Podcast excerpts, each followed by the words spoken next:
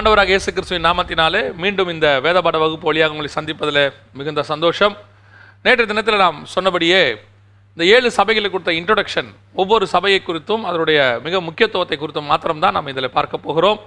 அதற்கு பிறகு கத்தருக்கு சித்தமானால் அந்த ஒவ்வொரு சபையை குறித்து நாம் விலாவரியாக பார்ப்பதற்கு ஒரு வாய்ப்பை கத்தர் தருவார் என்று நான் கத்தருக்குள் நம்புகிறேன். நாம் இன்னைக்கு எபேசு சபையை குறித்து நாம் பார்க்க போகிறோம். ஒரு வசனத்தை நாம் வாசித்து கத்தருடைய வார்த்தைக்கு நிறைய கடந்து போவோம். ரெண்டாம் அதிகாரம் வெளிப்படுத்தின விசேஷம் ஒன்றாவது வசனத்தில் எபேசு சபையின் தூதனுக்கு எழுத வேண்டியது என்னவெனில் அப்படின்னு இருக்கு. இந்த சபைகளை குறித்து நாம் ஆரம்பிப்பதற்கு முன்பதாக ஒரு சின்ன ஜெபத்தை செய்து நாம் ஆரம்பிக்க போகிறோம். சர்வ வல்லமையுள்ள எங்கள் ஆண்டவரே இந்த அருமையான நேரத்திற்காக உமக்கு ஸ்தோத்திரம். உங்களுடைய பாதத்தில் உட்கார்ந்து வேதத்தை படிப்பது எத்தனை சந்தோஷம் ஆண்டவரே. எடுபடாத நல்ல பங்கை தெரிந்து கொள்ளும்படி நீர் பாராட்டின தயவுக்காக உமக்கு ஸ்தோத்திரம். எவனுடைய இருதயத்தை நீர் திறந்திருக்கிறீர்களோ அவருடைய இருதயத்துக்குள்ள வேத வாக்கியங்கள் கடந்து போகிறது என்று நாங்கள் வாசிக்கிறோம் ஆவியானவரே. இதை கேட்கிற ஒவ்வொருத்தருடைய இருதயத்துக்குள்ளும் இந்த வசனங்கள் கடந்து போக கத்தர் கிருபை பாராட்டுவீராக. நீர் முன்குறித்தவர்களுக்கு இந்த வசனம் போக கத்தர் எங்களுக்கு கிருபை பாராட்டும். நீர் மகிமைப்படுவீராக வழி நடத்துவீராக. எங்கள் ஆண்டவர் இயேசுவின் நாமத்தில் ஒப்பு கொடுத்து ஜெபிக்கிறோம். எங்கள் ஜீவனுள்ள நல்ல பிதாவே. ஆமேன். இன்னும் ஒரு காரியத்தை நான் சொல்லிவிட்டு கத்தருடைய வார்த்தைக்கு நிறைய கடந்து போக விரும்புகிறேன். நம்முடைய செய்திகள் அனைத்தையுமே அது மாத்திரமல்ல நம்ம ஊழியத்தின் மூலமாக வரக்கூடியதான மேகசின்ஸ் இ மேகசின்ஸ் அது மாத்திரமல்ல ஃபைனல் கால்ஸ் டுடே ஸ்பெஷல் அப்புறம் நம்முடைய சண்டே ஸ்பெஷல் ஞாயிற்றுக்கிழமை வரக்கூடியதான செய்திகள். அது மாத்திரமல்ல எஃப்எம் ரேடியோ அதாவது நம்முடைய டுவெண்ட்டி ஃபோர் ஹவர்ஸ் நம்முடைய மெசேஜஸ் உள்ள எஃப்எம் ரேடியோ இது போல் ஆடியோ மெசேஜஸ் இது மாதிரி எல்லா விஷயத்தையும் ஒரே ஆப்பாக நாங்கள் தொகுத்திருக்கிறோம். ஒரு ஆப் செய்வதற்கு கத்தர் ஒரு கிருபை கொடுத்தார். அதை பற்றின ஆடெல்லாம் நீங்கள் கூட பார்த்துருப்பீங்க. அந்த ஆப்பை நீங்கள் டவுன்லோட் பண்ணிக்கொள்ளுங்கள் ஒருவேளை ஃப்யூச்சரில் நாம் எதிர்பார்க்கிறபடி யூடியூப் பிரீமியமாக மாறி அல்லது ஃபேஸ்புக் ப்ரீமியமாக மாறுமானால் அப்பொழுதும் நம்முடைய ஊழியம் தடைபடாமல் நடைபெறுவதற்கு இது ஒரு முன்னெச்சரிக்கை நடவடிக்கையாக ஆண்டவர் நமக்கு தந்திருக்கிறார் என்று நான் விசுவாசிக்கிறேன். இப்பொழுதும் நாம் அந்த ஆப்பை நீங்கள் டிஸ்கிரிப்ஷனில் போய் அந்த லிங்க் இருக்கிறது கூகுள் ப்ளே ஸ்டோரில் போய் நீங்கள் ஹெச்எல்எம் என்று டைப் பண்ணும்போது அந்த ஆப்பை குறித்து வரும். நீங்கள் டவுன்லோட் பண்ணி ரிஜிஸ்டர் பண்ணும்போது ஒவ்வொரு நாளும் அதில் நாம் செய்தி கொடுக்குறோம். விசேஷமாக அந்த ஆப்பில் இருக்கிறவங்களுக்கு மட்டும் யூடியூப்பில் அது வராது. ஆப்பில் இருக்கிறவங்களுக்கு மட்டும் வேதபாடம் இ கிளாஸ் ஒன்று எடுக்கிறோம்.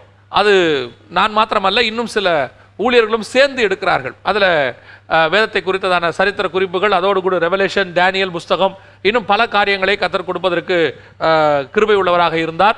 அதையெல்லாம் அதில் கொண்டு வர வேண்டும் நாங்கள் விரும்புகிறோம். ஆகவே அந்த ஆப்பை நீங்கள் டவுன்லோட் பண்ணிக்கொள்ளும் போது அது உங்களுக்கு பிரயோஜனமாக இருக்கும் என்று கர்த்தருக்குள் விசுவாசிக்கிறோம். நாம் இப்போ கர்த்தருடைய வார்த்தைக்கு நிறைய கடந்து போவோம். எபேசு சபையின் தூதனுக்கு எழுத வேண்டியது என்னவென்றால் அப்படின்னு.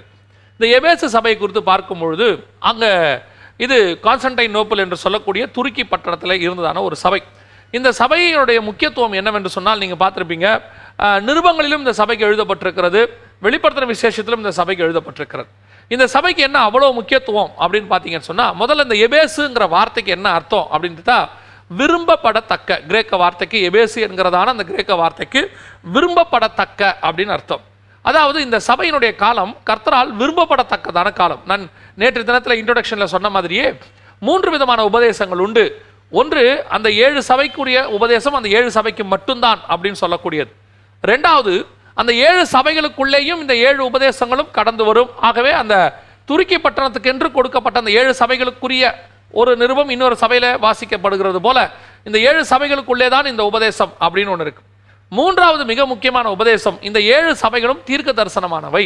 இந்த சபைகளுக்கு பின்னால் நடக்கிற சம்பவங்களும் இயேசு கிறிஸ்துவின் வருகை வரைக்கும் நடக்கிற சம்பவங்களும் பிரித்து கொடுக்கப்பட்டிருக்கிறது அப்படின்னு ஒன்று உண்டு.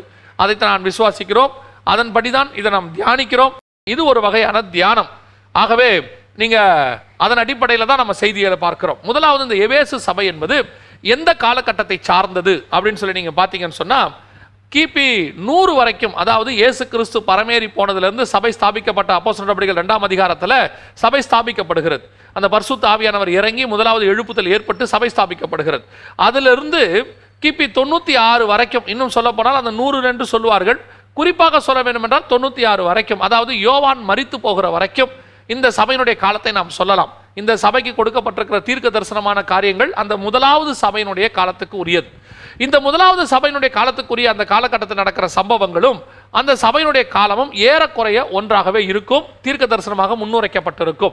இன்னும் சொல்ல வேண்டும் என்று சொன்னால் இந்த விரும்பப்படத்தக்க அப்படின்னு சொ- ஒரு விரும்பப்படத்தக்கது அப்படின்னு அர்த்தம் இருக்கு. இந்த எபேசு என்பதற்கு. இந்த சபையினுடைய காலம்தான் விரும்பப்படத்தக்க காலமாக இருந்தது. ஏன்னு சொன்னால் இந்த அப்போஸ்தலருடைய காலம் என்று சொல்லுவார்கள். இந்த சபையினுடைய காலத்தை அப்போசலர் காலம் இந்த சபை நம்முடைய புதிய ஏற்பாட்டு சபையை பன்னிரெண்டு அப்போசலர்கள் மூலமாக கர்த்தர் ஸ்தாபிக்கிறார். அவங்க மூலமாக தான் உபதேசம் கொடுக்கப்படுகிறது. இதுதான் ஞானார்த்தமாக பன்னிரெண்டு அப்பம் என்று சொல்லப்படுகிறது. இந்த பன்னிரெண்டு பேரை பற்றி நிறைய முன்னறிவிப்பு பழைய ஏற்பாட்டில் இருக்கிறது. நம்ம இப்போ அதுக்கு போக வேண்டாம். இந்த பன்னிரெண்டு அப்போசருடைய உபதேசங்கள் வழியாகத்தான் புதிய ஏற்பாட்டு சபை நம்ம அதனுடைய அடிப்படையில் தான் நம்ம இருக்கிறோம். அப்போ இந்த பன்னிரெண்டு அப்போசலர்கள் கடைசி அப்போசனாக இருந்தவர் தான் யோவான். யோவான் மறித்து போனது கர்த்தருக்குள் நித்திரை அடைந்தது கிபி தொண்ணூற்றி ஆறில் பத்முத்தீவிலிருந்து அவர் விடுதலையாக்கப்பட்டு அதற்கு பிறகு அவர் ஒரு சபையினுடைய ஸ்தாபகராக அல்லது மூப்பராக இருந்து கடைசியாக அவர் மறித்து போகிறார். கிபி தொண்ணூற்றி ஆறோடு கூட கடைசி அப்போசலனும் மறிக்கிறார் அதோடு கூட சபை ஸ்தாபித்த எல்லா அப்போசலர்களும் மறித்து போனார்கள். அது வரைக்கும் எந்த அது வரைக்கும் இருந்த எல்லா அப்போசலர்கள் முதலாவது யாக்கோபு மறிக்கிறார் ரத்த சாட்சியாக நம்ம அதை வாசிக்கிறோம். அதற்கு பிறகு ஒவ்வொருத்தராக மறிக்கிறார்கள். பேதுரு யாக்கோபு அப்புறம் பவுல் இப்படி ஒவ்வொருத்தராக மறித்து கடைசியாக அப்போசலாக இருந்து மறித்தவர் யாருன்னா யோவான். ஸோ இந்த தொண்ணூற்றி ஆறு வரைக்கும் தான் இந்த காலகட்டம் என்று சொல்லுகிறோம். இந்த காலகட்டம் ஸ்தாபித்த அவர்கள் இருந்த காலகட்டம்.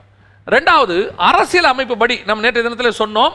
சபையினுடைய காலமும் அரசியல் அமைப்பு காலமும் ஒத்துப்போகும். அதாவது ரெண்டும் ஒரே காலத்தில் இருக்கும். சபை பரிணாம வளர்ச்சி அடையும் போது அந்த உலகத்திலையும் ஒரு அரசியல் மாற்றம் வரும். எப்படி மாற்றம் வந்தது அப்படின்னு சொல்லி நீங்கள் பார்த்தீங்கன்னு சொன்னால் இந்த கிபி தொண்ணூற்றி ஆறு வரைக்கும் இந்த சபையை பற்றி என்ன நினைச்சாங்க? அதாவது கிறிஸ்தவத்தை பற்றி என்ன நினைச்சாங்க? ரோம ராஜாக்கள் அல்லது ரோம கவர்னர்கள் என்ன நினைச்சாங்க அப்படின்னு கேட்டிங்கன்னு சொன்னால் இது யூத மார்க்கத்துக்குள்ள ஒரு உட்பிரிவு அப்படின்னு தான் நினச்சிக்கிட்டு இருந்தாங்க. யூதர்களுக்குள்ள ஒரு பிரிவு அநேக பிரிவுகள் இருந்தது போல இதுவும் ஒரு பிரிவு தான்.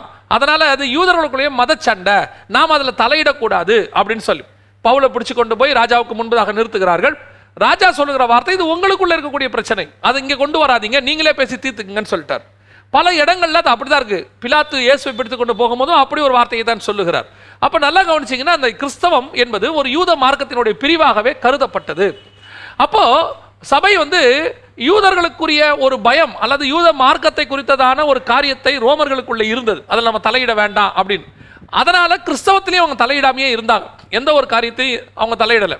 அப்போ முதல் தொண்ணூற்றி ஆறு வரைக்கும் சபைக்கு உபத்திரவம் யார் மூலயமானு நீங்கள் பார்த்தீங்கன்னு சொன்னால் பெரும்பான்மையாக யூதர்கள் வழியாகத்தான். நீங்கள் அப்போ சிறப்படிகள் ஃபுல்லாக வாசித்து பாருங்கள் பெரிய யூதர்களும் அல்லது பணம் பெருந்த யூதர்களும் நியாயப்பிரமாணக்காரர்களும் வந்து எழும்பி சபைக்கு விரோதமாக போராடினார்கள்னு சொல்லி பார்க்கிறோம். பவுல் எங்கெங்கெல்லாம் போறாரோ அங்கங்கெல்லாம் வந்து அவங்க பிரச்சனை பண்ணாங்க. கடைசியில் பவுல் ஒரு முடிவு எடுக்கிறாரு. இனி நான் புறஜாதியார் இடத்துல போகிறேன். அப்படின்னு சொல்லி அவர் பதினெட்டாவது வசனத்தில் முடிவு பதினெட்டாம் அதிகாரத்தில் முடிவு எடுக்கிறார் நான் புறஜாதியார்கிட்ட போகிறேன் அப்படிங்கிறார். அப்படின்னா என்ன அர்த்தம் அப்படின்னு கேட்டிங்கன்னு சொன்னால் அந்த யூதர்கள் தான் அது வரைக்கும் பயங்கரமான பிரச்சனை. இன்னும் சொல்ல போனால் நியாயப்பிரமாணத்துக்கும் கிருபையின் பிரமாணத்துக்குமான பிரச்சனை தான் மிகப்பெரிய பிரச்சனையாக காத- கருதப்பட்டது. இன்றைக்கும் நான் சொல்லுவேன் சபையினுடைய ட்ரெடிஷன் பாரம்பரியம் இந்த பாரம்பரியத்தில் வளர்ந்தவங்களுக்கும் இந்த வெளிப்பாடுகளை கொடுக்குறவங்களுக்கும் நிறைய பிரச்சனை இருக்கிறது. என்னன்னா ஒரு பாரம்பரியத்துக்குள்ள நம்ம வளர்ந்துட்டோம்னா கர்த்தர் அந்த காலகட்டத்துக்குரிய வெளிப்பாடை கொடுக்கும்போது அந்த பாரம்பரியம் அவர்களை பிரச்சனைக்குள்ளாக்குகிறது. அப்போ அவங்க எதிர்ப்பு தெரிவிக்கிறார்கள். அந்த யூதர்கள் எப்படி ஒரு பாரம்பரியத்துக்குள்ளே வளர்ந்து வந்துட்டாங்களோ அதற்கு பிறகு கிறிஸ்தவத்தில் ஒரு ரிஃபார்மேஷனை ஒரு டிரான்ஸ்ஃபர்மேஷனை கத்தர் ஏற்படுத்தும் போது ஒரு சீர்திருத்தத்தை ஒரு மறுரூமாக்குதலை சபைக்குள்ளே கொண்டு வரும்போது அதற்கு எதிர்ப்பு யாருன்னு கேட்டிங்கன்னா நியாயப்பிரமாணக்காரர்கள் ரோமர்கள் அல்ல. முதல் அந்த தொண்ணூற்றி ஆறு வரைக்கும் அதற்கு எதிர்ப்பாக இருந்த பெரும்பான்மை. யாருன்னு பார்த்தீங்கன்னு சொன்னால் இந்த யூதர்களும் நியாயப்பிரமாணக்காரர்களும் தான். அதே பிரச்சனை தான் இன்றைக்கும் இருக்கு. அதே பாரம்பரியக்காரங்க இந்த ரெண்டாயிரம் வருஷமாக சில பாரம்பரியத்தில் வளர்ந்துட்டவங்க சில பாரம்பரியத்தை அடாப்ட் பண்ணிட்டவங்க நூறு வருஷமாக இரநூறு வருஷமாக அதுக்குள்ளே வளர்ந்து வேறு ஊண்டிட்டவங்க அது சில காரியங்கள் நம்ம செய்யக்கூடியது சபைக்குள்ள தவறான காரியங்கள் இருக்குன்னு நம்ம உணர்த்தும் போது அல்லது ஆவியானவர் சபைகளுக்கு பேசும்போது அதை ஏற்றுக்கொள்வதற்கு இருதயம் மறுக்கிறது. யார் அதை ஏற்றுக்கொள்கிறார்களோ அவர்கள் தான் அடுத்த கட்டத்துக்கு கடந்து போகிறார்கள். நான் எப்பவும் சொல்லுவேன் சபை ஜனங்களுக்காகவோ பாரம்பரியத்திற்காகவோ தன்னை ஒப்படைக்குமானால் தேவன் அந்த சபையை விட்டு வெளியே போவார். சபை தேவனுக்கு தான் எப்பவுமே நிற்கணும் தேவன் சொல்றதா சொல்லணும். தேவன் என்ன சொல்றாரோ? சில நேரங்களில் நம்ம கருத்துக்கும் பைபிள் கருத்துக்கும் ஆப்போசிட்டாக இருக்கும். ஏன்னா நம்ம ஃபாலோ பண்ணிட்டு வந்தவங்க நமக்கு சொல்லி கொடுத்தவங்க அப்படிப்பட்ட காரியங்களை சொல்லி கொடுத்துருப்பாங்க. ஆனால் அந்த காரியம் வேதத்தோடு கூட பார்க்கும் பொழுது தவறாக இருக்கும். என்ன காரணம்னு கேட்டிங்கன்னா அன்னைக்கு அவர்களுக்கு சொல்லிக் கொடுத்த அந்த வெளிச்சத்திற்கும் உண்மையான அந்த காலகட்டம் வரும்போது உதாரணமா இயேசு கிறிஸ்து வரத்துக்கு முன்னாடி வரைக்கும் நிறைய பேரை மேசியாவா மேசியாவா நினச்சிக்கிட்டே இருந்தாங்க யூதர்கள். யோவான் ஸ்நானகன்ட்ட போய் கேட்குறாங்க நீர் மேசியாவா? எங்களுக்கு சொல்லும்னு சொல்றாங்க. அப்பதான் அவன் சொல்றான் நானல்ல எனக்கு பின் ஒரு ஒருவர் வருகிறாருன்னு ஏன் இந்த பாரம்பரியம் ஏன் இவங்க மேசியா மேசியான்னு எல்லாரையும் நினைச்சாங்க? ஒரு சிலரெல்லாம் மேசியாவை அக்செப்டே பண்ணிட்டாங்கன்னு சரித்திர குறிப்பில் இருக்குது ஏன் அப்படி நினைச்சாங்க அப்படின்னு சொன்னா அந்த காலகட்டத்தில் அவங்களுக்கு கிடைச்ச வெளிச்சத்துல யோவான் ஸ்டானகன் அவர்களுக்கு மேசியா போல தெரிந்தான். ஒரு சிலர் அவனை ஃபாலோவும் பண்ணினார்கள். ஆனால் அந்த யோவான் ஸ்டானகன் இல்லை என்பதை அவர் அவர் அவரே மறுத்துட்டார்.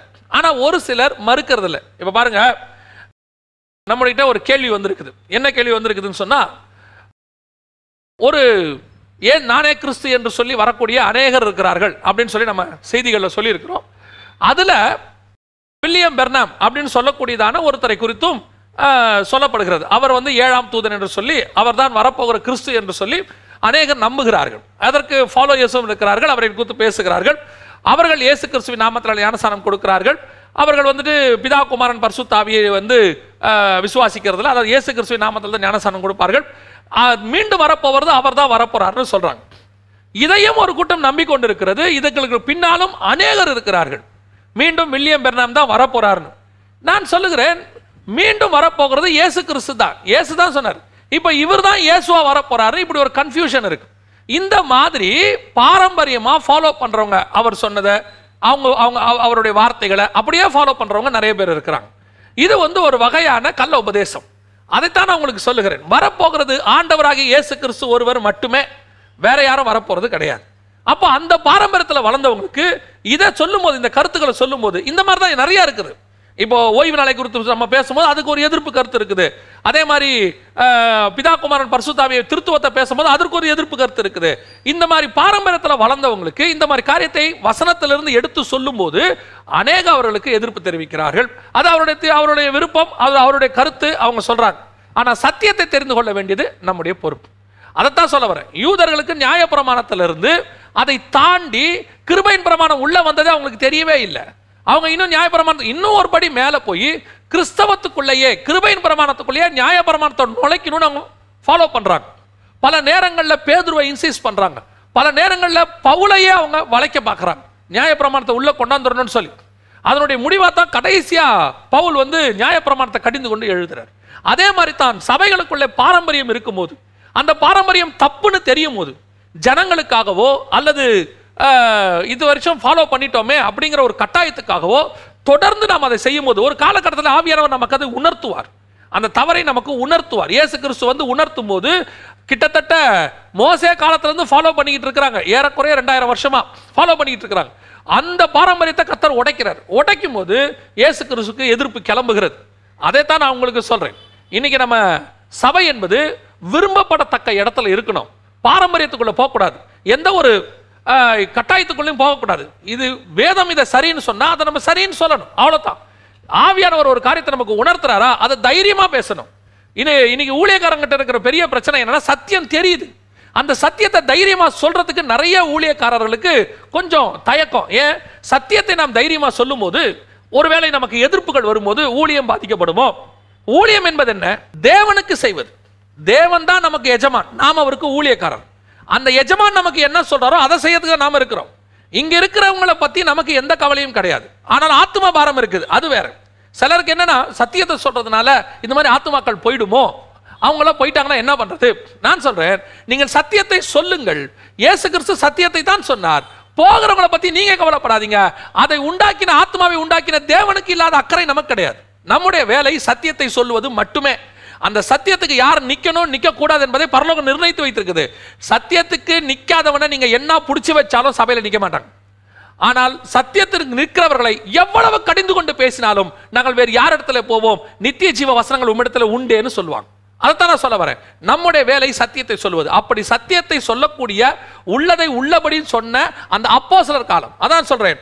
இன்னைக்கு நிறைய பேர் அப்போஸ்தலர் கால எழுப்புதல் வரணுமே வரணுமே வரணுமேன்னு சொல்றாங்க. அப்போஸ்தலர் கால எழுப்புதல் எப்படி வரும்? அப்போஸ்தலர்களை போல வாழ்ந்தால் தானே வரும். அவங்களுடைய டெடிகேஷன் இருக்கணும்ல. அவங்களுக்குரிய எல்லா காரியமும் இருந்தாலும் அப்போஸ்தலர் காலத்தினுடைய எழுப்புதல் வரும். அப்போஸ்தலர் காலத்தினுடைய எழுப்புதல் வரணும்னா அப்போஸ்தலர்கள் செய்த டெடிகேஷன் நம்மகிட்ட இருக்கணும். அவங்களுக்குள்ள கர்த்தருக்காக அவங்க விட்டதான சீஷத்துவத்தினுடைய மேன்மை அது நமக்குள்ள இருந்தாதானே எழுப்புதல் வரும்? நாம அவங்க விரும்பப்படத்தக்க காரியத்தை செய்தார்கள் அதனுடைய விளைவு உலகத்தை கலக்கிறவர்களை மாறினாங்க நம்மளால இன்னைக்கு ஒரு ஏரியாவை கலக்க முடியல ஒரு சபையை கலக்க முடியல அது இன்னொரு டிரான்ஸ்லேஷன்ல எப்படி இருக்குன்னா உலகத்தை தலைக்கீழாய் மாற்றுகிறவர்கள் இருக்கு. They change the world upside down அதாவது உலகம் ஒரு தவறானதுல இருந்து பன்னெண்டு பேரால முழு உலகத்தை மாற்ற முடிஞ்சுச்சு. அதைத்தான் ஏன் நம்மளால ஏன் ஒரு ஏரியாவை தலைகீழா மாற்ற முடியலையே? ஏன் அந்த டெடிகேஷன் நமக்கு வரணும்?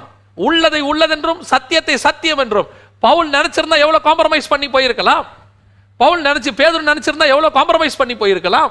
யாக்கோப நினைச்சிருந்தா காம்ப்ரமைஸ் பண்ணி போய் ரத்த சாட்சியை மறுத்திருக்க வேண்டிய அவசியமே இருக்காது. நோ காம்ப்ரமைஸ் சத்தியம் சத்தியமே. அதை பேசணும். அந்த சத்தியத்தை பேசக்கூடியவனையும் சத்தியத்தை பேசுகிற சபையையும் கர்த்தர் வல்லமையா எடுத்து பயன்படுத்துகிற காலம் வந்திருக்கிறது. கடைசி கால எழுப்புதலுக்கு அப்படிப்பட்ட ஊழியனையும் அப்படிப்பட்ட சபையையும் தான் கர்த்தர் தேர்ந்தெடுத்திருக்கிறார். அது ஆயிரங்களில் சிறியதா இருந்தாலும் ஒரு மூளை முடுக்கலுக்குள்ளே இருந்தாலும் கண்மலையின் வெடிப்புக்குள்ளே இருந்தாலும் நம் கண்கள் பார்வைக்கு தெரியாத ஒரு சின்ன கூழாங்கல்லா இருந்தாலும் அதை எடுத்து தான் கர்த்தர் பெரிய கோலியாத்தை வீழ்த்த போகிறார். அந்த மாதிரி சபைதான் கர்த்தருடைய பட்டயமாய் மாறப்போகிறது கடைசி காலத்தின் எழுப்புதலுக்கு அந்த விரும்பப்படத்தக்கதான வாழ்க்கை வாழணும். கர்த்தர் என்ன சொன்னாரோ அதுதாங்க. அதை தாண்டி எனக்கு ஒன்று கிடையாது. வேதத்தில் இதை செய்ய வேணாம்னு சொல்லுதா? செய்ய மாட்டேன். செய்யணும்னு சொல்லுதா? செய்யணும். ஒருவேளை கர்த்தர் செய்ய சொல்கிற காரியம் நமக்கு விருப்பம் இல்லாமல் இருக்கும். சில நேரங்களில் இருக்கும். இந்த பைபிள் ஸ்டடி எடுக்கும்போது முதல் நாற்பது நாள் ஆண்டவர் எடுக்க சொல்லிகிட்டே இருந்தார். மொத்த முப்பத்தஞ்சாவது நாள் வரும்போது ஆண்டவர் சொன்னார் அதை ஸ்டாப் பண்ணு. நாற்பது நாள் முடியுமோ நீ கொஞ்சம் ஸ்டாப் பண்ண. ஒரு சின்ன பிரேக் கொடுன்னு சொன்னார். நீ போய் ஜோம் பண்ணுன்னு சொன்னார். அப்போ இந்த பைபிள் ஸ்டடியை நம்ம நாற்பது நாள் நிறுத்தும் போது அநேகர் சொன்னாங்க ஐயோ நீங்கள் நிறுத்திட்டீங்க எங்களுக்கு வேணும் எடுங்க எடுங்கன்னு. ஒரு சிலர்லாம் ஃபோன் பண்ணி சொன்னாங்க இல்லை யாராவது உங்களுக்கு பிரச்சனை பண்ணாங்களா? யாரும் யாரையும் பிரச்சனை பண்ண முடியாது. இதுலலாம் பிரச்சனைக்கெல்லாம் அப்புறம் வேலையே கிடையாது. இதோட ஒரே வேலை ஆவியானவர். அவர் சொன்னால் செய்யணும் அவர் சொன்ன நிறுத்தினா நிறுத்திடணும். நாற்பது நாள் அதை எடுத்தோம். அதற்கு பிறகு அப்படியே ஜோம் பண்ணிக்கிட்டே இருந்தோம். அதுக்கப்புறம் கர்த்தர் வழிவாசலை திறந்து திருப்பி மீண்டும் தொடங்குவதற்கு உறுதிப்படுத்தினார். ஒரு தடவை ரெண்டு தடவை உறுதிப்படுத்தினார். அந்த உறுதிப்படுத்தினோட விளைவாக தான் இதை ஆரம்பிச்சிருக்கிறோம். அப்புறம் என்ன அர்த்தம்? ஆவியானவர் சொல்லும் போது ஸ்டாப் பண்ணிடணும். ஆவியானவர் சொல்லும் போது ஸ்டார்ட் பண்ணிடணும். இதுல மனுஷனுடைய சித்தத்தை கலக்கக்கூடாது. அதுதான் விரும்பப்படத்தக்க சபை. கர்த்தர் விரும்புகிற காரியத்தை நமக்கு பிரியமா இருக்குதோ? இப்போ பாருங்க அந்த பைபிள் ஸ்டடியை தொடர்ந்து நடத்த எனக்கும் இஷ்டம் தான் நாற்பது நாளைக்கு மேலே நடத்துறதுக்கு எனக்கும் இஷ்டம் தான் அநேகர் அதை கேட்டாங்க. அவங்களுக்கும் அது பிரயோஜனமா இருக்கும். இப்படி எல்லாம் நம்ம யோசிக்கிறோம். ஆனால் ஒரு பெரிய ஊழியர் எனக்கு ஃபோன் பண்ணி விதமாய் சொன்னார். அவர் எதுக்காக ஃபோன் பண்ணார்னே தெரியாது. அவர் அந்த பைபிள் ஸ்டடி நிறுத்தி ரெண்டு நாள் கழிச்சு ஃபோன் பண்ணார். ஃபோன் பண்ணி என்கிட்ட சொன்னார் யூ ஸ்டாப் இந்த ரைட் டைம் அப்படின்னாரு. நீ சரியான நேரத்தில் நிறுத்தி இருக்கிற. ஏன்? அப்படின்னு சொல்லும்போது அவர் சொன்னாரு இது வரைக்கும் நீங்க பேசுனீங்க. இனி நீங்க சொன்ன வசனம் பேசிக்கிட்டு இருக்குது. அந்த வசனம் கிரியை செய்யறதுக்கு அத்தனை டைம் கொடுத்துருக்கிறாருனாரு இது எனக்கு தெரியாது. அந்த ஒரு மூத்த ஊழியர் சொல்லும்போது ஆ சரியாகப்பட்டது. எதுக்கு சொல்றேன்? சில நேரங்களில் கர்த்தர் சொல்றதை நம்ம செய்யணும். கர்த்தர் சொல்றதை நம்ம நிறுத்தணும். அதுதான் விரும்பப்படத்தக்க சகவை ஊழியக்காரர்கள் அல்லது அப்போசலர்கள் அதை செய்தார்கள் என்று சொல்லி பார்க்கிறோம். இதனுடைய சபையினுடைய காலகட்டம் கிபி தொண்ணூத்தி ஆறு. அதற்கு பிறகு தொண்ணூத்தி ஆறுக்கு பிறகு சபையினுடைய பரிணாம வளர்ச்சி மாறிடுச்சு.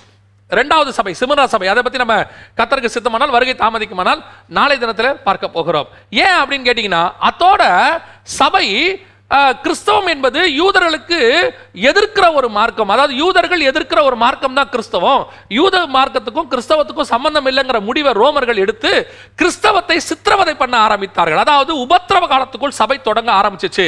அதுதான் ரெண்டாவது சபையின் காலம். அதை பத்தி நாளைக்கு பார்க்கலாம். அப்ப சபை யூதர்களுக்கு ஒரு பிரிவாக கருதப்பட்டு யூதர்களால மட்டும் சொந்த ஜனங்களால மட்டும் அவர்கள் உபத்திரவத்தை சந்தித்தார்கள்.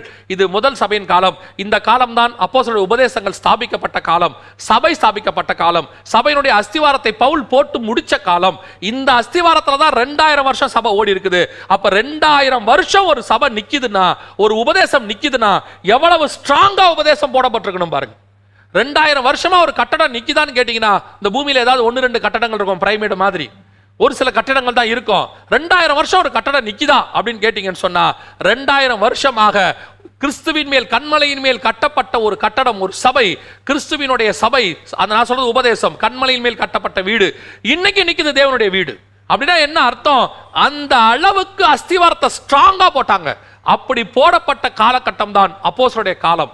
அந்த அஸ்திவாரத்தின் மேல் கட்டப்பட்ட சபையை இந்த ரெண்டாயிரம் வருஷமா நம்ம பெயிண்ட் பண்றோம் சின்ன சின்ன பூச்சி வேலை நடத்துறோம் அதை ஐயோ, கீழே விழுந்துடாம பத்திரமா பார்க்கறதுக்கு ஆவியானவர் நம்ம செஞ்சிருக்கிறாரு. அஸ்திவாரத்தை நம்ம தோண்டவே இல்லை. போட்ட அஸ்திவாரத்து மேல போடவே இல்லை. பவுல் சொல்ற மாதிரி போட்ட அஸ்திவாரத்தின் மேல் நான் போடாதபடிக்கு அவர் ஒரு அஸ்திவாரத்தை கண்மலையின் மேல போட்டார். அந்த அஸ்திவாரம் தான் இந்த ரெண்டாயிரம் வருஷமா தாங்குது. இந்த ரெண்டாயிரம் வருஷமா நம்ம சொல்லக்கூடிய ஒரே விஷயம் என்ன? பூச்சி வேலை செஞ்சுட்டு இருக்கிறோம். பெயிண்ட் அடிச்சுட்டு இருக்கிறோம். ரெனோவேஷன் பண்றோம். அதைத்தான் இந்த ரெண்டாயிரம் வருஷமா செஞ்சுட்டு இருக்கிறோம் சபையை. அப்படின்னா இந்த ரெண்டாயிரம் வருஷமா இந்த சபைக்கு எப்படி ஒரு அஸ்திவாரத்தை போட்டு வச்சிருக்கிறாங்க பாருங்க. அந்த அப்போசருடைய காலம் தான் இந்த காலம். சபையை பார்த்து இதுதான் பரிசுத்தவான்கள் அப்போசருடைய காலம் என்று சொல்வார்கள் இந்த சபைகிட்ட ஒரு மிகப்பெரியதான காரியம் ஆண்டவர் ஒரு விரும்பப்படத்தக்க காரியத்தை ஒன்று பார்க்குறாரு. என்னன்னா இது பட்ட பிரயாசமாக நான் எபேசு சபையை சொல்ல அந்த காலகட்டத்தை சொல்கிறேன் இந்த காலகட்டத்தில் அப்போசர்கள் பட்ட பிரயாசம். பவுலுடைய பிரயாசம்லாம் மிகப்பெரியது. மிகப்பெரியது பிரயாசம். எப்படியாவது இந்த இயேசு கிறிஸ்துவை உலகம் எங்கும் கொண்டு போகணும். எல்லா இடத்துக்கும் செத்தாவது கொண்டு போகணும். அவரை பார்த்து ரெண்டு மூணு தடவை சொல்லிட்டாங்க. நீ எருசலேமுக்கு போகாத நீ கட்டப்பட போற நீ சிறைச்சேதம் பண்ண போற. அவன் சொல்றான் கிறிஸ்துவுக்காக கட்டப்பட மாத்திரமல்ல மறிக்கவும் நான் தயாரா இருக்கிறேன். அந்த பிரயாசம். எப்படி சபை ரெண்டாயிரம் வருஷமா இப்படி பெரிய அஸ்திவாரத்தை அவரால் போட முடிஞ்சிச்சுன்னா அவருடைய ஒரே நோக்கம் கிறிஸ்து பிரசங்கிக்கப்பட வேண்டும். கிறிஸ்துவை ஏற்றுக்கொள்ளப்பட வேண்டும். இன்னைக்கு எது பிரசங்கிக்கப்படுகிறது? இன்னைக்கு யார் பிரசவப்படுத்தப்படுகிறார்கள் அதனால் அதனுடைய விளைவு. இந்த அபேசு சபையை பார்த்து கத்தர் சொல்கிற வார்த்தையில் ஒரு மிக ரொம்ப முக்கியமான வார்த்தை நீ பட்ட பிரயாசத்தை. அந்த பிரயாசம் வேணும். கிறிஸ்து பிரசங்கிக்கப்படணும். நாங்கள் மேகசீனில் ஒரு காரியத்தை எழுதும் போது ஒரு டைட்டில் கொடுத்தாரு. எங்கோ தவறு நடக்குதுன்னு சொல்லி. ஒருவேளை கத்தருக்கு சித்தமானால் இந்த ஆப்பில் கூட அந்த மேகசீனில் அது வரும். எங்கோ தவறு நடக்குது. என்ன தவறு நடக்குது அப்படின்னு கேட்டிங்கன்னு சொன்னால் நான் சொல்கிறது ஒரு உதாரணம். சரியா? நான் சொல்கிறது ஒரு உதாரணம். இப்போ இந்த எலக்ட்ரிசிட்டி கரண்ட்டு இதெல்லாம் இருக்குது இல்லைங்களா? சில தனியார் நிறுவனங்களுடைய ப்ராடக்ட்ஸ் இருக்குது. நான் சொல்கிறது ஒரு கொக்கோ கோலான்னு வச்சுக்கோங்க. ஒரு உதாரணத்துக்கு நான் சொல்கிறேன் ஒரு Coca Cola it's for an example இந்த கொக்கோ கோலாவை நல்லா கவனிங்க. இந்தியாவில் இருக்கிற உலகத்தில் இருக்கிற எல்லா நாட்டிலையும் மூளை முடுக்குகள் எல்லா இடத்துலையும் இருக்குது கிராமத்தில் கூட கொக்கோ கோலா இருக்குது. உங்கள் இந்த கொக்கோ கோலா இப்போ ஒரு நூறு வருஷமாக தான் ஒரு இருக்குன்னு வச்சுக்கோ எனக்கு அது ஒரு சரியான கால அளவு தெரியாது. ஒரு நூறு வருஷம் தான். கண்டிப்பாக அதுக்கு முன்னாடி தான். அதுக்கு மேலே இருக்காது. நூறு நூற்றி இருபது வருஷமாக இருக்கலாம் மேபி இந்த கொக்கோ கோலா நூறு வருஷத்துக்கு முன்னாடி வந்த கொக்கோ கோலா ஒரு கிராமத்தில் இருக்கிற கடைசி குடிமகன் வரைக்கும் ரீச் ஆயிருச்சு. போயிருச்சு ரீச் ஆயிருச்சு. கொக்கோ கோலானா தெரியும். எல்லாருக்கும் தெரியும். ஆனால் இன்னும் நம்ம என்ன சொல்லிக்கிட்டு இருக்கிறோம்? இயேசு கிறிஸ்து போகாத லட்ச கிராமங்கள் இருக்குது. இயேசு கிறிஸ்து ரீச் ஆகாத சுவிசேஷம் ரீச் ஆகாத எத்தனையோ கிராமங்கள் இந்தியாவில் இருக்கிறது. இப்போ நீங்க யோசிச்சு பாருங்க அந்த கிராமங்களில் கரண்ட் இருக்குது. அந்த கிராமங்களில் கொக்கோ கோலானா என்னன்னு தெரியுது. அப்படி நாங்கள் ஒரிசால ஒரு கிராமத்துக்கு மிஷினரியா மிஷினரியை பார்க்க போனோம். அந்த கிராமத்தில் ஒரு இப்போ போகணும் காட்டுக்குள்ளே. அங்கே கரண்ட் ஒரு நாளைக்கு நாலு மணி நேரம் தான் கொடுக்குறாங்க. ஆனால் கரண்ட் இருக்குது அந்த நாலு மணி நேரத்துக்குள்ள அவங்க என்ன பண்றாங்க தெரியுமா? செல்போனை சார்ஜ் போட்டுக்கிறாங்க. ஆச்சரியப்பட்டேன். அந்த இடத்துக்குள்ள செல்போன் ரீச் ஆயிருக்குது. அங்கேயும் டவர் இருக்குது. அப்போ இப்போ வந்த ஒரு ஐம்பது வருஷத்துக்கு இருபது முப்பது வருஷத்துக்கு முன்னாடி வந்த செல்போன் ரீச் ஆயிருச்சு. ஒரு ஐம்பது நூறு வருஷத்துக்கு முன்னாடி வந்த கரண்ட் ரீச் ஆயிருச்சு. ஒரு ஐம்பது நூறு வருஷத்துக்கு முன்னாடி வந்த கொக்கோ கோலா ரீச் ஆயிருச்சு. அங்கே இருக்கிறவங்கள பார்த்தேன் ஆச்சரியப்பட்டேன். அங்கே இருக்கிற சகோதரிமார்கள் எல்லாம் நைட்டி போட்டிருக்கிறாங்க. இந்த நைட்டிங்கிற ஒரு கான்செப்டே வந்து வந்து ஒரு இருபத்தஞ்சு வருஷம் ஐம்பது வருஷமா தான் இருக்கு. அது ரீச் ஆயிருச்சு. ஆனா இன்னும் ஏசு ரீச் ஆகல. ஏன்? என்ன காரணம்? அப்படின்னும் போது ஆவியானவர் சில காரியங்களை உணர்த்தினார். அதுல ஒண்ணு நீங்க கொஞ்சம் யோசிச்சு பாருங்க. உங்களில் யாருக்காவது நான் சொல்றது நூற்றுக்கு தொண்ணூற்றி அஞ்சு சதவீதம் பேருக்கு. ஒரு அஞ்சு சதவீதம் பேருக்கு தெரியும். தொண்ணூத்தஞ்சு சதவீதம் பேருக்கு இந்த கொக்கோ கோலாவுடைய ஓனர் பேர் தெரியுமா? இந்த கொக்கோ கோலாவுடைய ஃபார்முலாவை கண்டுபிடிச்ச ஓனர் பேர் தெரியுமா? இந்த நைட்டியை கண்டுபிடிச்ச டிசைன் பண்ண ஆளுடைய பேர் தெரியுமா? இல்லை இந்த கரண்ட்டை கொண்டு வந்து அந்த ஏரியாவில் போட்ட அந்த பில்லரை அமைச்சு ஒயரெல்லாம் போட்டவங்களுடைய பேர் தெரியுமா? தெரியாது. நமக்கு எதுவுமே தெரியாது. அவங்களுடைய நோக்கம் என்ன? இந்த கொக்கோ கோலாவை கண்டுபிடிச்சவராக இருக்கட்டும் இல்லை இந்த பெரிய கேஎஃப்சி இந்த மாதிரி விஷயங்களை கண்டுபிடிச்ச ஆட்களாக இருக்கட்டும் அவங்களுடைய நோக்கம் என்ன? அவங்களுடைய ஒரே நோக்கம் ப்ராடக்ட் ரீச் ஆகணும். அவங்க பேர் ரீச் ஆகணும்னு அவங்க நினைக்கவே இல்லை. அவங்களுடைய ஒரே நோக்கம் ப்ராடக்ட் ரீச் ஆகணும். அவ்வளோதான் இப்போ நீங்கள் டிவியை எடுத்துக்கொள்ளுங்க. நம்ம எத்தனை டிவி இருக்குது? விஜய் டிவி இருக்குது ஸ்டார் டிவி இருக்குது அந்த டிவி இந்த டிவி எந்த டிவியோடைய ஓனர் பேராவது உங்களுக்கு தெரியுமா? ஒரு சில டிவி பேரோட தெரியும். மற்றபடி எந்த டிவி பேருடைய ஓனர் பேர் உங்களுக்கு தெரியுமா? ஒரு சிலர் பேர் தெரியலன்னா போய் நீங்கள் இப்போ கூகுளில் தேடுவீங்க. இப்போ தெரியுமா? தெரியாது. ஏன் தெரியாது? அவங்களுடைய ஒரே நோக்கம் ப்ராடக்ட் ரீச் ஆகணும் அவங்க ரீச் ஆகணும்னு கிடையாது. அவங்க பேர் ரீச் ஆக வேண்டிய அவசியம் அவங்களுக்கு இல்லை. அவங்களுடைய பேர் அவங்களுடைய ஒரே நோக்கம் நான் கண்டுபிடிச்ச இந்த ப்ராடக்ட் ரீச் ஆகணும். ஆகவே அந்த ப்ராடக்ட் ரீச் ஆயிடுச்சு அவங்க பேர் மறக்கப்பட்டு போச்சு. இன்னைக்கு யோசித்து பாருங்க. இயேசு கிறிஸ்து ஏன் ரீச் ஆகலை? ஏசு கிறிஸ்து ரீச் ஆகுறாரோ இல்லையோ நாம ரீச் ஆகணும்னு நினைக்கிறோம். நம்ம பேர் பிரஸ்தாபப்படணும்னு நினைக்கிறோம். நம்ம மினிஸ்ட்ரி ரீச் ஆயிரணும். எப்படியாவது நம்ம முகம் தெரியணும். ஒரு மேகசினை எடுத்தா கிறிஸ்தவ மேகசினை எடுத்தா இருபத்தி நாலு பேஜ் இருக்கிற மேகசின்ல இருபத்தி நாலு இடத்துல ஊழியக்காரர் போட்டோ இருக்குது.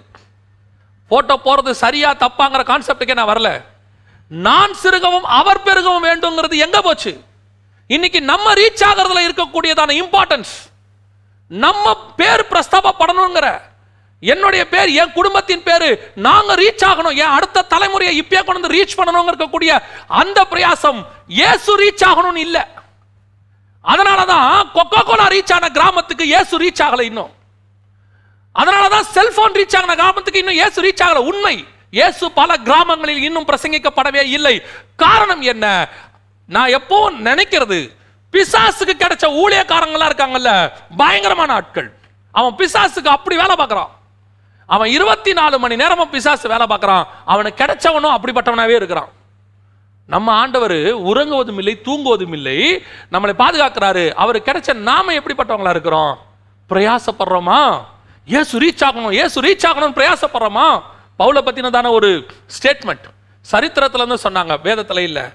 ஏன் பவுல் மட்டும் இவ்வளோ பிரயாசப்பட்டு அவர் வந்துட்டு மினிஸ்ட்ரி பண்ணார்? அப்படின்னும் போது சொல்லுவாங்க பவுல் சொன்னாராம் இவர்கள் எல்லாரும் மற்ற அப்போசலர்கள் எல்லாரும் உயிரோடு இருந்த இயேசுவை பார்த்தவர்கள். நான் உயிர் தெழுந்த இயேசுவை பார்த்தவன். பவுலுடைய வாஞ்சை அதுதானாமா நீங்களாம் மாம்சத்தில் வந்த இயேசுவை பார்த்தீங்கடா. நான் உயிர் தெழுந்த மர்வமான இயேசுவை பார்த்தவன். நான் இன்னும் அதிகமாய் ஊழியம் செய்வேன். அந்த பிரயாசம் வேணும் சபைக்கு.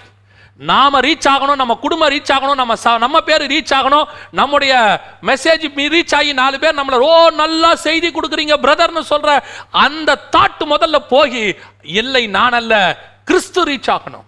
அதுதான் ப்ராடக்ட் அந்த ப்ராடக்ட் ரீச் ஆகணுங்கிற எண்ணம் என்னைக்கு வருதோ அன்னைக்கு இந்தியாவின் மூளை முடுக்குகள் எல்லா இடத்திலும் கிறிஸ்து இருப்பார். செல்போன் ரீச் ஆகாத இடத்துல கூட கிறிஸ்து ரீச் ஆவார். அதுதான் பிரயாசம். இந்த சபை பட்டுச்சான் பிரயாசப்பட்டுச்சான் ரெண்டாவது இந்த சபைகிட்ட இருந்த நல்ல குணாதிசயம் என்ன தெரியுமா? இதற்கு பொறுமை இருந்துச்சாம். நீ பொறுமையாக இருந்தது உன் உபத்திரவத்தில் நீ பொறுமையாக இருந்தது இன்னைக்கு கிறிஸ்தவத்தில் மிஸ் ஆகிற கடைசி ஆவிக்குரிய சுபாவத்தில் ஒன்று பொறுமை. ஆவியானவருடைய கனிகள் கனியில் ஒன்று என்னன்னு கேட்டிங்கன்னா அந்த கனியில் ஒரு சுபாவம். கலாத்தியார் அஞ்சாம் அதிகாரத்தில் நம்ம வாசிக்கிறோம். என்னன்னு கேட்டிங்கன்னா நீடிய பொறுமை. இன்னைக்கு கிறிஸ்தவத்தில் இல்லாதது பொறுமை. ஒரு விஷயத்த ஒரு நம்ம ஒரு விஷயத்த கேட்குறோம் உடனே அந்த விஷயத்துக்கு கையில் செல்ஃபோன் இருந்துட்டா இம்மிடியட்டாக உட்காந்து நம்ம என்ன பண்ணுறோம் அதுக்கு ஒரு பதில் போடணும்னு நினைக்கிறோம்.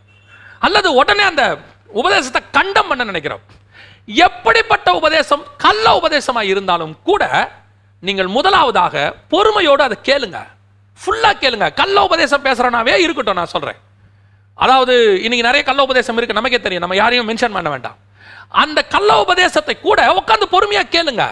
முழுசா கேட்டு முடிச்சிட்டு ரெண்டாவது இதற்கு பதில் கொடுக்கணுமா கொடுக்க வேண்டாமான்னு ஆவியானவற்றை கேளுங்க. ஏன் தெரியுமா? நீ கொடுக்கிற பதில்னால அவன் திருந்த போறதில்ல. நம்ம கொடுக்கிற பதில்னால விசுவாசி மாறுமா? விசுவாசிக்கு எச்சரிப்பு நம்ம என்ன சொல்றோம்? ஒரு விசுவாசிகளுக்கு எச்சரிப்பு கொடுக்கிறோம். அந்த எச்சரிப்பை நீங்க கொடுக்கணுமா வேணாமான்னு கர்த்தர்கிட்ட கேட்டு கொடுங்க. கர்த்தர் கொடுக்க சொல்லி நீங்க கொடுத்தீங்கன்னா அது ஹண்ட்ரட் பர்சன்ட் கிரியை செய்யும்.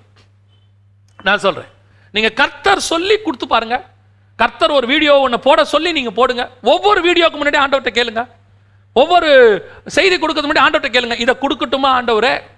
நான் தேவனுக்கு முன்பாக நின்று தைரியமாய் சொல்லுவேன். இந்த ஏழு சபையை ஆண்டவர் எடுக்க சொல்லித்தான் நான் இருக்கேன். ஏன்னா எனக்கு பிரயாசம் நான் வந்து தானியல் புஸ்தகத்தில் எடுக்கணும்னு ஆசைப்பட்டேன். ஆனால் ஆவியானவர் எனக்கு உணர்த்தினது ஏழு சபையினுடைய இன்ட்ரொடக்ஷன் மட்டும் ஏழு ஏழு நாளைக்கு. அதை தான் எடுத்துகிட்டு இருக்கிறேன். அப்போ கர்த்தர் சொல்லி ஒரு விஷயத்தை ரீச் ஆகும்போது ஒரு ஊழியர் இவ்விடத்துல இவ்விதமாய் சொன்னார். நிறைய செய்திகளை நாம் போடுகிறோம். அவர் சொன்னார் அண்ணே இந்த பர்டிகுலர் செய்தி செம ரீச் ஆச்சுன்னு அப்படின்னார். அப்போ நான் கேட்டேன் ஏன் அந்த பர்டிகுலர் செய்தி? அப்படின்னும் போது அவர் சொன்னார் மற்ற செய்தியெல்லாம் உட்காந்து நம்ம ப்ரிப்பேர் பண்ணி எடுக்கிறோன்னு ஆனால் சில செய்தியை கர்த்தரே உணர்த்துறாருன்னு இதை எடு இதை போடுன்னு சொல்கிறாரு நான் மற்ற செய்திக்கும் அந்த செய்திக்கும் வித்தியாசத்தை பார்க்குறேனே. மற்ற செய்திகள் ஜனங்களுக்கு பிரயோஜனப்படுறதை விட இது அதிகமாய் பிரயோஜனப்படுகிறது உண்மை உண்மை. ஒரு பொறுமையோட நீங்க காத்து ஆண்டவர் சமூகத்தில் இருந்து வெயிட் பண்ணி இதை செய்யலாமா? வேணாமா? ஒவ்வொரு விஷயத்துக்கும். இன்னைக்கு கடைசி காலத்தில் பொறுமை போயிருச்சு. ஜனங்களுக்குள்ள பொறுமை போயிருச்சு.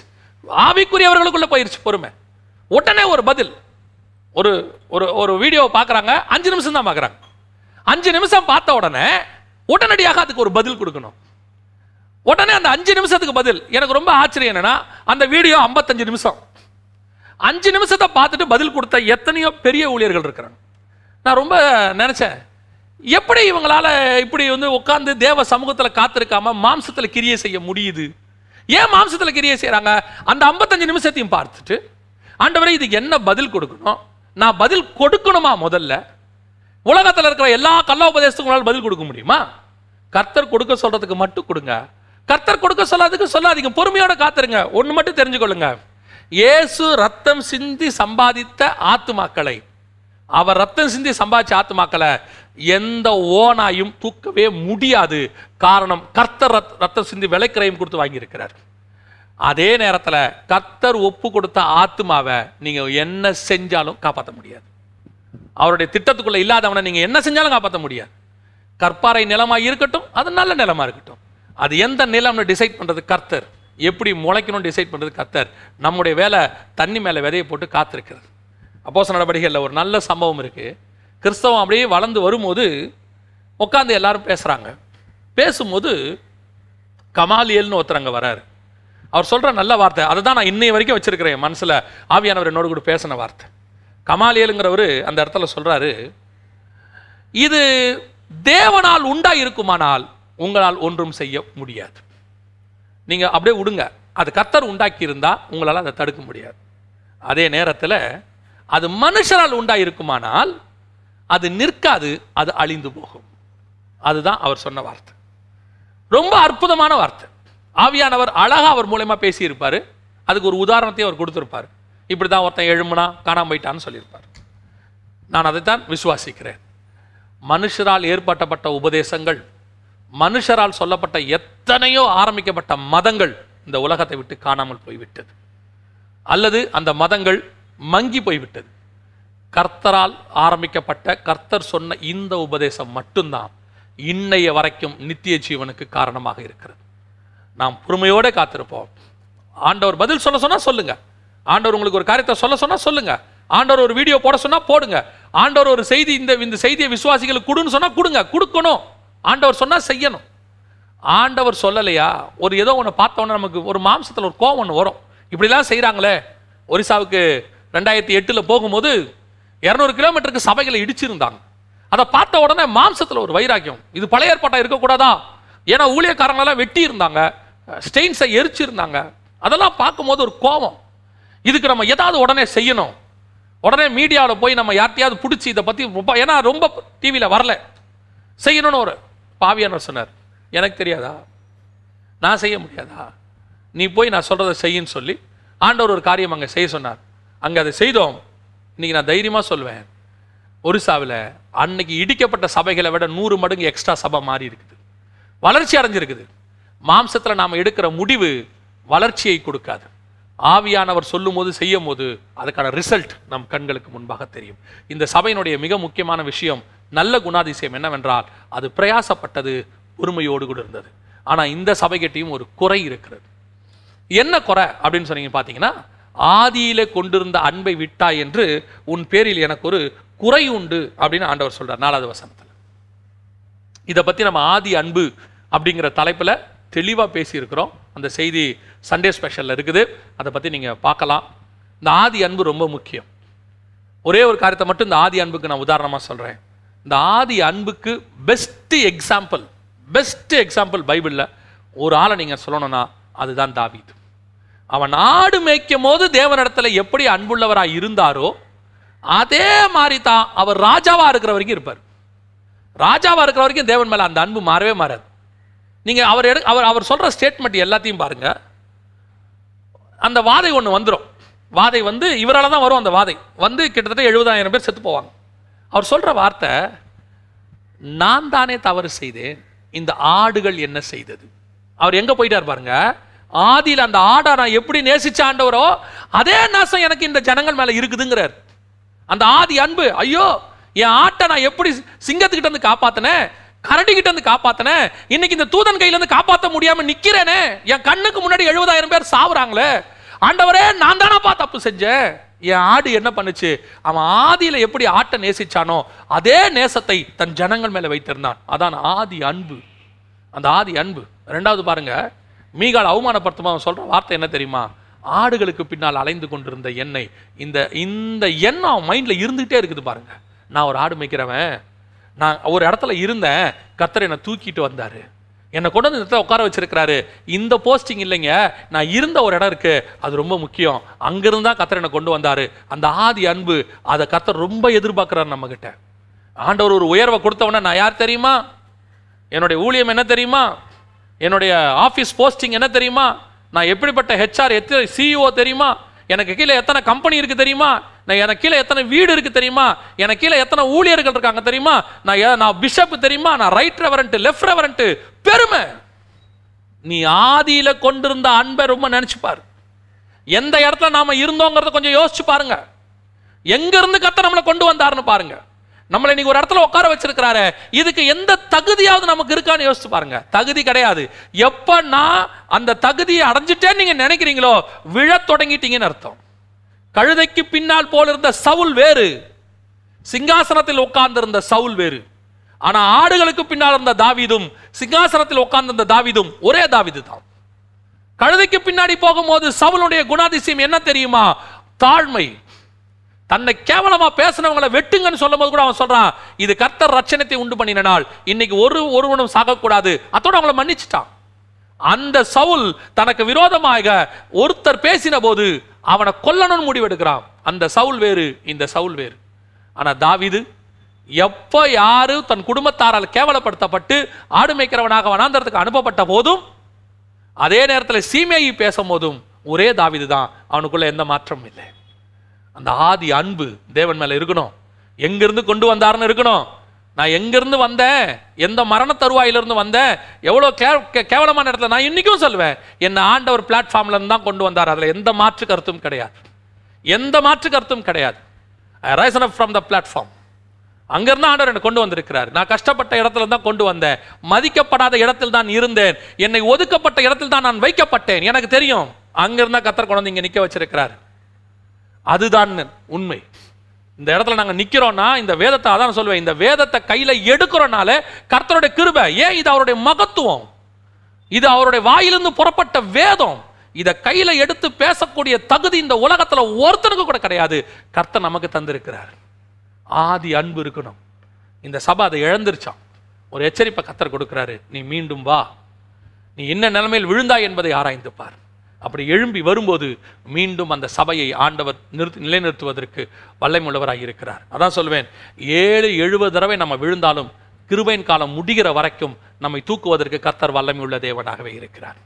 ஒருவேளை பிள்ளைகள் தவறு செய்து கெட்ட அந்த இளையகுமாரனை போல போயிருந்தாலும் அந்த தகப்பன் காத்து கொண்டிருக்கிறதை போல நம்முடைய தேவன் காத்து கொண்டு அவர் சொல்ற ஒரே வார்த்தை நீ என்ன நிலைமையில் இருந்து விழுந்தாய் என்பதை நினைத்து மனம் திரும்பி ஆதியில் செய்த கிரியைகளை செய்வாயாக. அஞ்சாவது வசனத்தில் சொல்றார் God is waiting for us திருப்பி நம்ம எழும்பி வரணும். சபை மீண்டும் எழுமணும் ஊழியர்கள் மீண்டும் எழுமணும் விசுவாசி மீண்டும் எழுமணும் விழுந்த இடத்துலேருந்து எழுமணும் அதான் கத்தருடைய திட்டம்.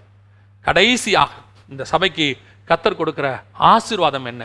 நீ அப்படி எழும்போது ஜீவ விருட்சத்தின் கனியை நான் உனக்கு புசிக்க கொடுப்பேன்.